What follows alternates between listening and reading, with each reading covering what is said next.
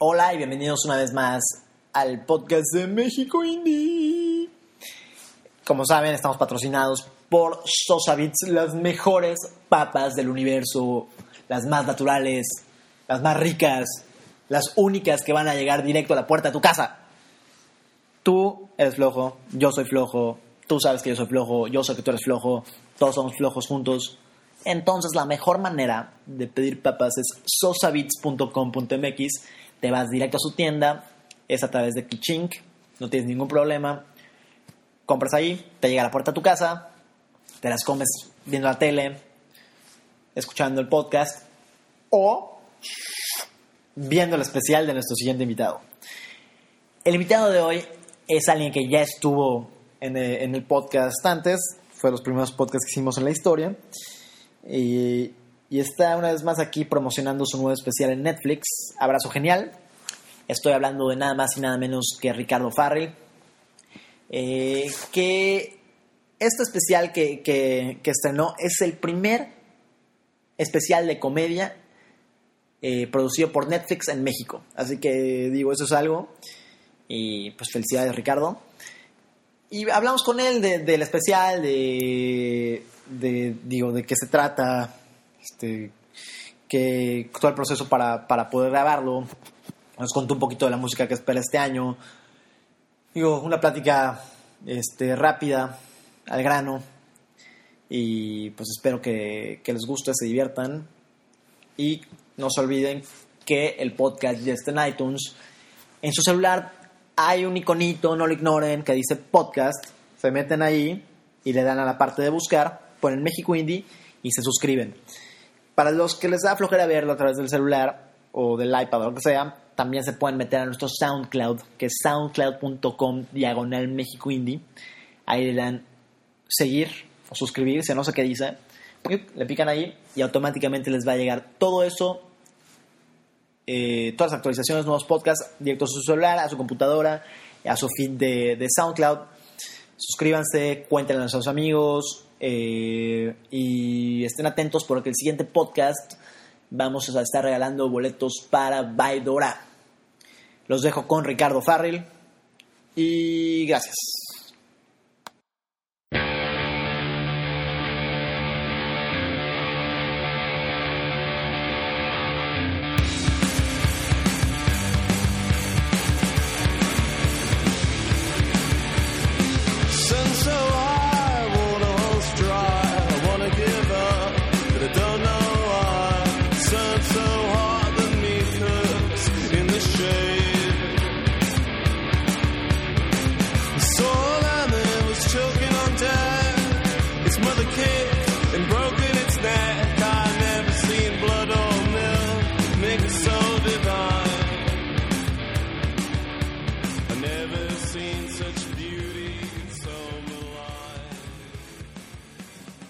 Of Barrels. Güey, te voy a contar una historia rápida antes de empezar esto. Échale. El publicista de Sean Penn uh -huh. dice que es más fácil contactar al Chapo para una entrevista que a Ricardo Farrell. Mentira total. El único problema, no, ahí te va, Pocky. El único problema es que había estado en friega y cuando tú estabas libre estaba en friega y cuando yo estaba libre tú estabas en friega y de repente a los dos nos daba hueva para que sentimos. Sí, no, no, es válido, es válido. Somos dos personas semiocupadas, tenemos lo que la gente normal llama vida. Exacto. Pero bueno, ya por fin estamos aquí. Este, y estamos aquí para contarle a la gente de Abrazo Genial.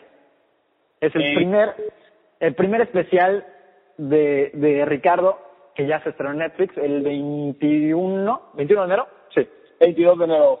22, casi, casi. Soy casi profesional y apunto bien mis cosas. Este, güey, antes que nada, felicidades. Lo vi el segundo que salió, el día que se estrenó, me levanté, desperté a mi novia y le dije, ve esto. Eh, Güey, no sabes la cantidad de gente que te ubica por el beat de, de Curi. Sí, pues se, se hizo una viralización en Facebook, precisamente por eso venía la idea de eh, inmortalizarlo para dejarlo en Netflix, cosa que pues ya ves que la pinche banda de Nico todo se queja, ¿no? Entonces, está repitiendo el chiste. Pues, es un asunto de, de, inmortalizar el chiste, que ahí ya para siempre y por eso queda queda grabado y a mucha gente mucha gente prefirió la versión del especial de Netflix de Comedy.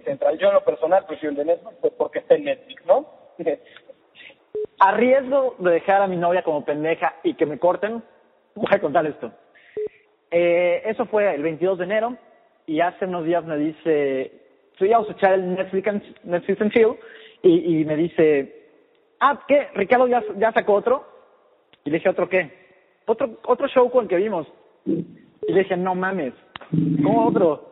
Pues sí, ya pasó una semana. Le dije, no sé, no mames. Que, Les tengo que explicar cómo funciona el pedo de, de la comedia y que si es que es un show que llevas años perfeccionando para que graben. Dije, mira, Chris Rock tiene 30 años de carrera y tiene cuatro especiales. ¿Cómo me pides Claro. que Carlos tenga uno una semana después de que acabe de estrenar el primero? No, lo- lógicamente, el, el pedo es que tenemos que educar a la banda en México.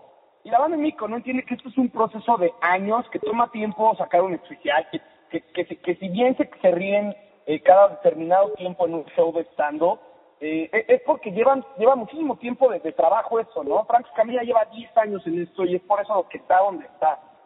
Entonces, la gente pues, no entiende que realmente hay que trabajarlo. O sea, el, el- el show nuevo imbécil que ya lo voy a estar tureando para grabarlo, pues en un muy buen rato para, o espero yo para Netflix, pero estamos hablando de dos, tres años para que ese show se desarrolle. Lógicamente es un show que es nuevo entre comillas, porque mientras estuve yo de tour con el abrazo genial, pues yo tenía que ir probando el, el material de imbécil. Entonces, probablemente la gente se va a topar con cosas que ya haya visto en algún otro show, pero el show es totalmente eh, distinto al de, al de Netflix. Es un show en el que llevo trabajando como dos años más o menos. El abrazo genial lo estoy trabajando desde hace más o menos como pues, pues, cinco años, desde que empecé a trabajar. No, güey, ¿cuántas veces me he echado ese show? ¿Cuántas veces has querido sacarme de ese show? ¿El abrazo genial? Sí. Uy, no, miles, o sea, llegó un, digo, no miles, muchísimas, pero tuvo un momento en el que me cansé y es precisamente que por eso decido ya eh, eh, jubilarlo para pasar a ser el, el primer original de stand-up comedy de Netflix en español. Y como dato curioso, quiero adjudicarme un poquito, un poquito, un punto cero uno por ciento de crédito aquí, porque hace unos meses mi socio Diego Bomber y yo te echamos una llamada y te propusimos grabar el especial para vendérselo a Netflix. Luego caímos en lo mismo, nos dio huevo a todos y ya nadie hizo nada, pero finalmente me da mucho gusto que alguien lo haya hecho, que alguien que sí tiene futuro en la vida lo haya hecho y que no hayas caído en las manos de Diego Bobertrat y Carlos Figueroa. Pero era un pequeño dato curioso que echamos por ahí. Pues no, el, el asunto es que yo eh, firmé desde hace un rato para hacerlo con Blueprint, que es una agencia de contenidos.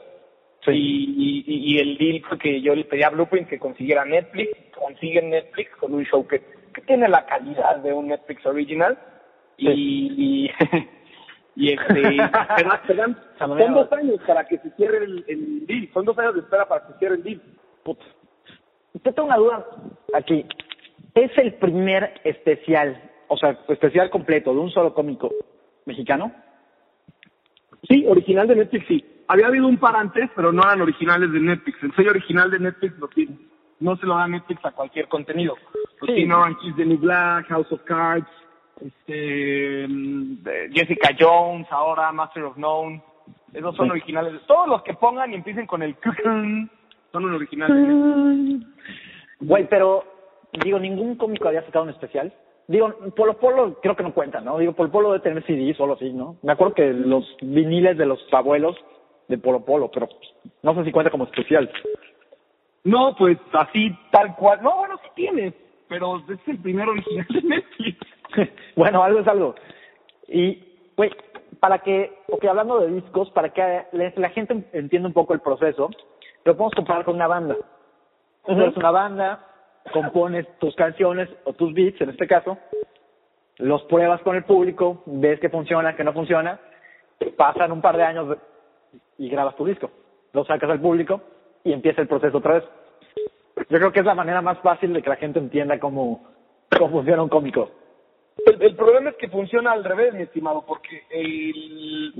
Bueno, tú no Aquí- tureas después de, de sacar el especial, Sí, tú aquí- finalizas aquí con no el disco. turear- aquí no puedes turear después de sacar un especial. Yo ahorita traigo el asunto de que eh, eh, se coincidió que grabara con la, con la sacada del nuevo show, pero eh, no es normal sacar un especial e inmediatamente este, este, empezar a turear. Yo porque ya lo estaba... No, al revés. Tureas, empiezas tureando y terminas con el disco. Pon tú. Exacto. Y con el grupo pues es al revés. El grupo puede sacar disco y turearlo durante años. Nosotros no, porque pues la gente... Usted dijo, el pedo de Curi, que mucha gente lo vio en el especial de Netflix y se enojó. ¿Qué? ¿Qué? ¿Qué? qué? No, pues güey, en el Listo, pues sí, pero es parte de un show completo. Ese es el asunto que no, entendió la gente. Hay, hay, chistes que te vi haciendo hace cuatro años, hay chistes que nunca te he visto hacer en ese especial. Entonces, digo, es una mezcla de todo. Es como el Sí, sí. best of de los últimos cinco años. Pero, güey, ¿sabes quién sí funciona como cómico? Asilia Banks. Turea, turea, turea, turea, turea, saca un disco. Fin. Oye, este, bueno, hip hop, bla, bla, bla. Cuéntame. Coca-Cola Eh, Radio, ya no estás en Coca-Cola Radio. Ya no estoy en Coca-Cola FM, ya no estoy en Coca-Cola FM. Ya Eh, no ahora hay show de hip hop. Ya no hay show de hip, de hip hop, ahora tenemos un videoblog de deportes llamado Deportología, que básicamente es el punto de vista de deportes de alguien que no sabe un carajo de deportes.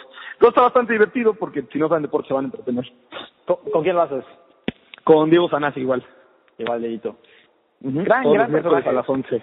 Todos los miércoles a las 11 Deportología. Ok, podemos tener, supongo que el de este miércoles obligadamente tiene que ser Super Bowl. Obligadamente es de Super Bowl, claro, pero como ya para el miércoles todo el mundo va a saber que estoy con el Super Bowl, le, le dimos un girito un tanto diferente. Por favor, dime qué pasó ayer. ¿Por qué hubo ese medio tiempo? ¿Por qué? Mira, yo creo que mm, de entrada no puedes poner un grupo tan sentimental eh, del medio tiempo en el Super Bowl. Por- Porque no esperas sentimentalismo, esperas como algo super cool, ¿no? Así de, oh, qué chingón.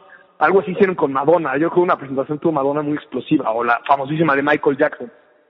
Sí, pero fuera de eso, también el peor era, según yo, ¿eh? No soy experto en nada de esto, pero el peor también era que en la tarde, entonces en la noche puedes usar muchísimas luces, muchísimos efectos de pantallas, etcétera. Y el de Michael no Jackson fue en la tarde, también. ¿Cuál? El de Michael Jackson. Ah, güey, sí, pero es Michael Jackson, güey. Y aquí, pues, pues, no, aquí no es Michael Jackson, aquí ya nos habían entregado unos shows pasados de verga.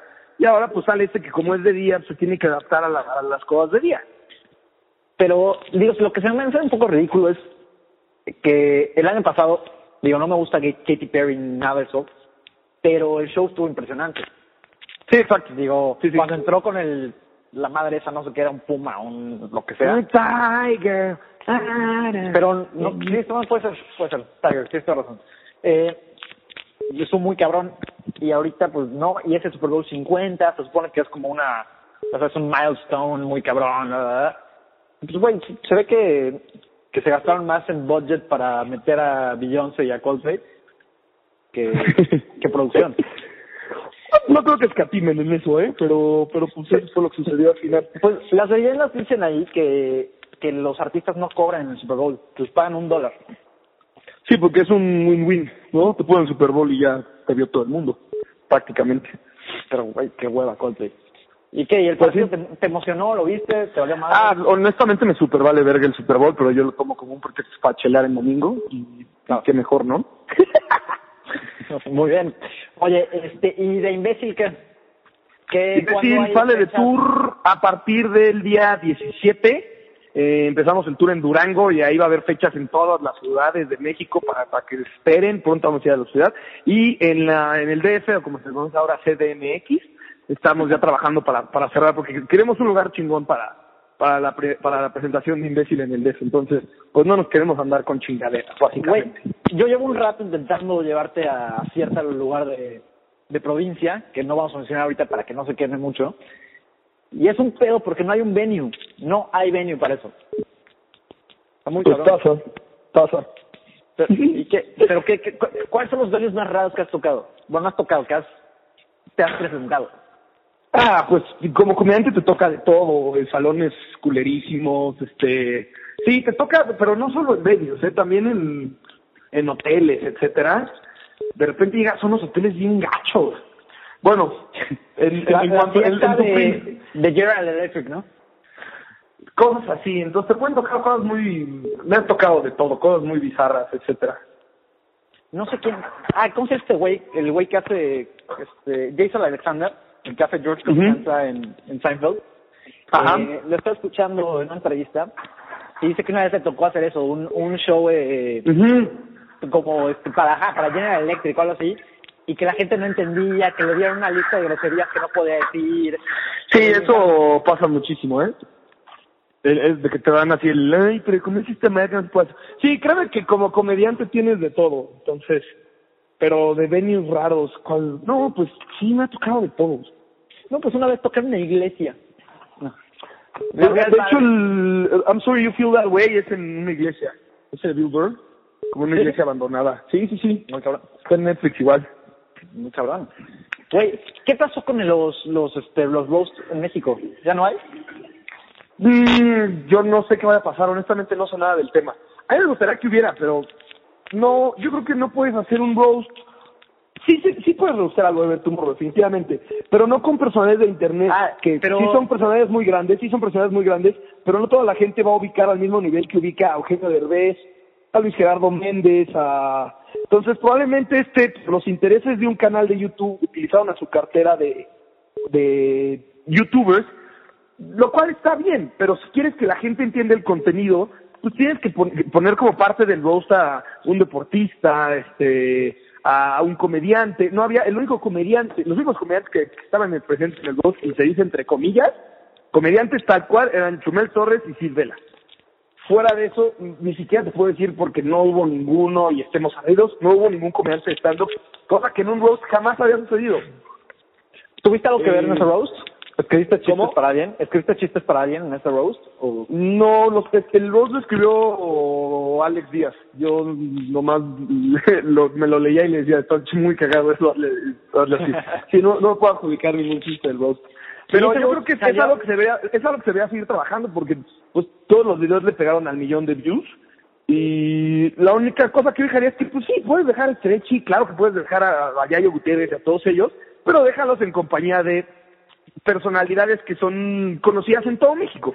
Oye, pues como un roast de Comedy Central que metes, puta, pues a güeyes que tienen Hay 50 actores, hay deportistas, hay Pero- conductores, hay este, comediantes de stand-up, Sí. pues desde todo. Así es como deberían evolucionar, pero pues seguimos como a la gente qué pedo. Entonces creo, creo que el proceso apenas comienza porque Pero también, no, yo creo que en México no se presta tanto. Güey, le dije a Eugenio Derbez, oye, te vamos a poner ahí hora y media en la silla y te van a chingar hasta que llores. Pues- no, pues que chingados.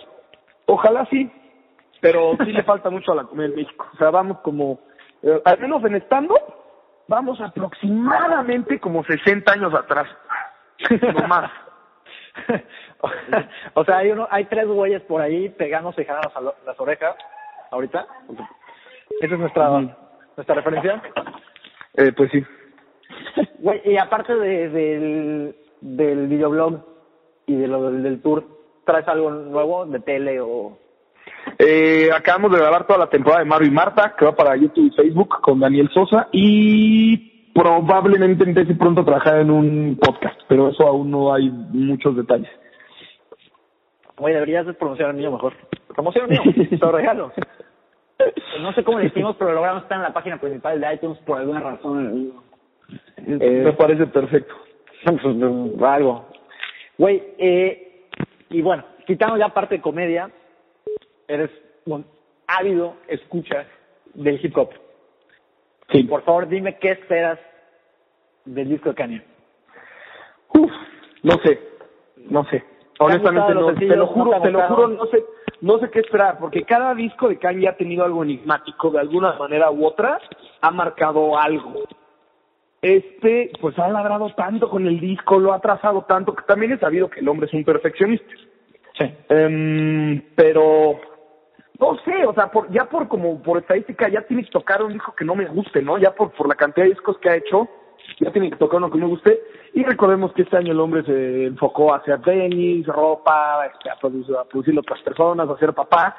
Entonces puede que como fanático yo te lo esté defendiendo a que el disco no sea el mejor, pero pues con este güey nunca sabes qué esperar. O sea, cuando salió Watch the Throne, yo que la gente no esperaba que fuera un disco tan, tan, tan bueno.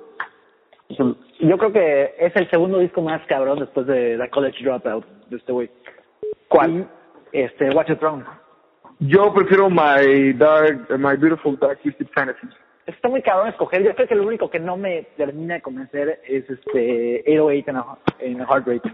Ese es el que no convence a mucha gente, pero creo que es un gran approach pop por parte del hip hop y marcó una era. Todos los Young Money, a partir de que él hizo el 808, empezaron a copiar ese estilo, a usar El- el autotune, a usar ese tipo de teclados. Todo eso a partir de que Kanye lo hace. eh, todos los Young Money lo, lo empiezan a imitar. Eso digo que cada disco que ha hecho es como enigmático. El primero pues, es un gran disco de hip hop, el segundo en cuanto a producción es una maravilla. El Graduation marcó la, uno de los mejores hits de del año y de la historia probablemente. O sea, hicieron la canción del año, eso es una realidad, que fue Stronger. Después Aquelero es que es gran influencia. Después el My, Dark- My Beautiful Dark Twisted Fantasy, que es un parteaguas, así, es un discazo, es considerado de los mejores discos de hip hop. Después eh, hace el Washington, que es una maravilla, no se puede entender como un trabajo de álbum, pero es un gran disco. Eh, o sea, tiene canciones muy buenas, pues. Y después saca Jesus, que a mi, a mi parecer no, es su mejor disco, pero Jesus... ¿Cuál? Ah, Cruel Cruel- Summer. Bueno, Cruel Summer es una compilación, fíjate, no me encanta, prefiero los, los Good Fridays de Good Music.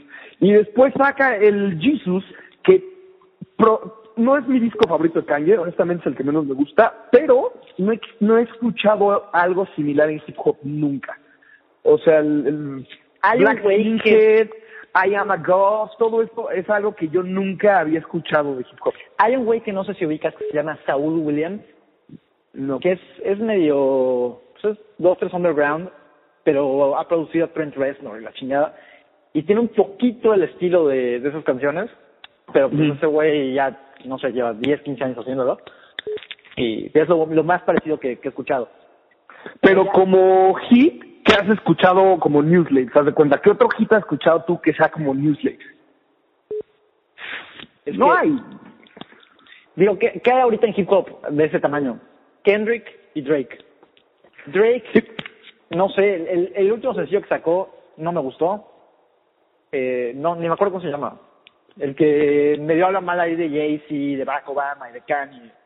No tengo idea. Pero respeto mucho a Drake, aunque no me guste. y, No me gusta nada, pero lo respeto mucho.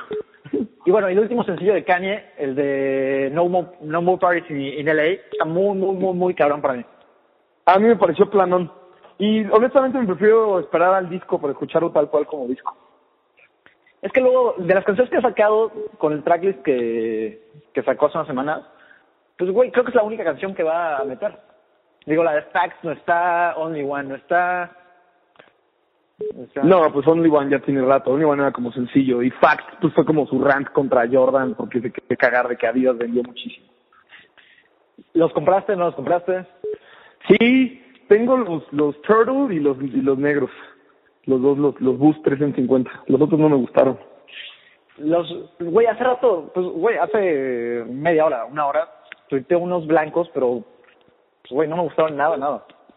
Serían medio pinches. ¿Cuál es? Los 350 pero blancos. Ah, son los, son Boost, pero no son de Kanye. Son No, sí, sí, 350 sí. de Adidas. No, no, los tuiteó él. Puso como que pasaste en las pruebas de vestuario de su nueva línea y salió. Ah, ya. Ah, no he visto. No, yo vi que usó unos y ya todo el mundo los está usando. no, pero- ah, ya sé cuáles, sí, sí, no sí, supe. sí. No, pues este güey sí, sabes que sí, sí, sí es un genio, cabrón. ¿Y por qué Drake no te gusta? No sé, no, lo encuentro aburrido, pero no sé, igual de Weekend no me gusta. Todo eso, todo eso como No, es que la Weekend era muy, muy cool hace cuatro años, pero ahorita ya, ya, ya. O sea, ahorita ya se fue a lo que a lo que vende. Pero a Cañecito West lo amo con todo mi corazón. Y Kendrick, a pesar de que Diego Alfaro lo ame y lo defienda, y A mí no, No me me gusta el Tupimpa. Butterfly. A mí el Tupimpa Butterfly no me encanta. Good Kid, Mad City me fascina. Pero a ver qué pedo el disco con J. Cole. Vamos a ver qué pasa. eso puede estar un poquito más balanceado, pero Porque además J. Cole no es tan grande en México como es en Estados Unidos. O sea, en Estados Unidos J. Cole No. sí es una gran figura. Y, y este disco puede ser algo muy interesante que, que además haga que mucha gente voltee a ver a, a, a J. Cole, que, que el Forest Hills Drive del 2014. Pues, yo creo que J. Cole, J. Cole es el Drake un poquito más gangster. Ah, exacto, sí. Y Drake cuando empezó era más o menos así, ¿eh? Rapeaba más, pues. Y sí, no, pues güey, Drake tiene hasta el último mixtape, digo, tiene dos, tres canciones ahí bastante, digo, decentes. que no son Hotline Bling. Hotline Bling ya cayó en el exceso de pop, pop, pop, pop, pop. Ujú. Pero pues, güey, y bueno, ¿qué esperas de este año en, en discos? Eh, mm, ah, ¿Cuál está? Bueno, el, el- el de Kanye, digo, perdón, el de Kendrick con J. Cole, lógicamente el de Kanye. ¿Quién más, quién más dijo que se acaba? Pues ya, el Frank Ocean, a ver, a ver si ya se anima este año. Sí, ya. Este, y algo hará Jack White, ya ves que no está quieto el hombre. Algo hace por año, ¿no? Como el, Güey. el Woody Allen, pero en discos. pues no, no viene un disco de The Dead Weather, o ya salió, y me acuerdo. No, ya salió el Dodge on Board, bastante bueno, ¿eh? No, ni lo escuché, es que no me cae muy bien ese güey, la neta. Sé que lo ama, sé que todo, pero, pues, güey. No se vale, se vale. Se vale, pues esos son los que espero. Frankie Y- Ocean, J. Cole con Kendrick Lamar. Y pues habrá sorpresa, seguro, ¿no? No, seguro sí. Flatbush Zombies, digo, es un disco de hip hop que, que le recomiendo a todos los que estén escuchando. Va a salir, creo que en unas tres semanitas. Este, y pues eso. Ricardo, ¿qué, que la gente te siga en... No- Eh, mis redes sociales todas son Richie Genial. Ok. Tu dirección, tu teléfono personal. Pendejo. No, pues eh, un saludo a... a, a la banda. A la banda de Richie Genial. ¿Cómo se llaman los, los, los fans de Richie? Yo les puse genialos, como los, Los de, genialos. los de... Ajá, los genialos, como el de el Asomo de South Park, que, es, que es Cartman disfrazado. Güey. ¿viste la última temporada de South Park? ¿Esta temporada de qué? ¿Viste la última temporada ¿De qué? de South Park? Ah, no, no lo he visto. Güey, desde la anterior ya viste que, que es como que un capítulo gigante, la temporada. Ah, no, no, no. O sea, ya empieza, ya es como, como que continuación, continuación, 13 capítulos seguidos. Vela, está muy cabrona. No, no lo he checado. Bueno, pues ya, ya lo checarás algún día. Pues, güey, gracias por fin por estar aquí. Vean el especial. Abrazo genial. Está en Netflix. Está en Netflix, no sean codos. ¿Cuánto cuesta Netflix al mes? 120 pesos, algo así. Creo que está en 110. Ah, ya, no mames. Ay. El mes gratis y veanlo, carajo. Sí, pongan la tarjeta de su mamá y, y vean un mes gratis, algo, algo. Este, vean, eh, ¿cuál es el canal de, de YouTube? De portología. Para toda la gente que quiere saber de deportes, que no sabe de deportes, por gente que no sabe de deportes. Todos los miércoles a las.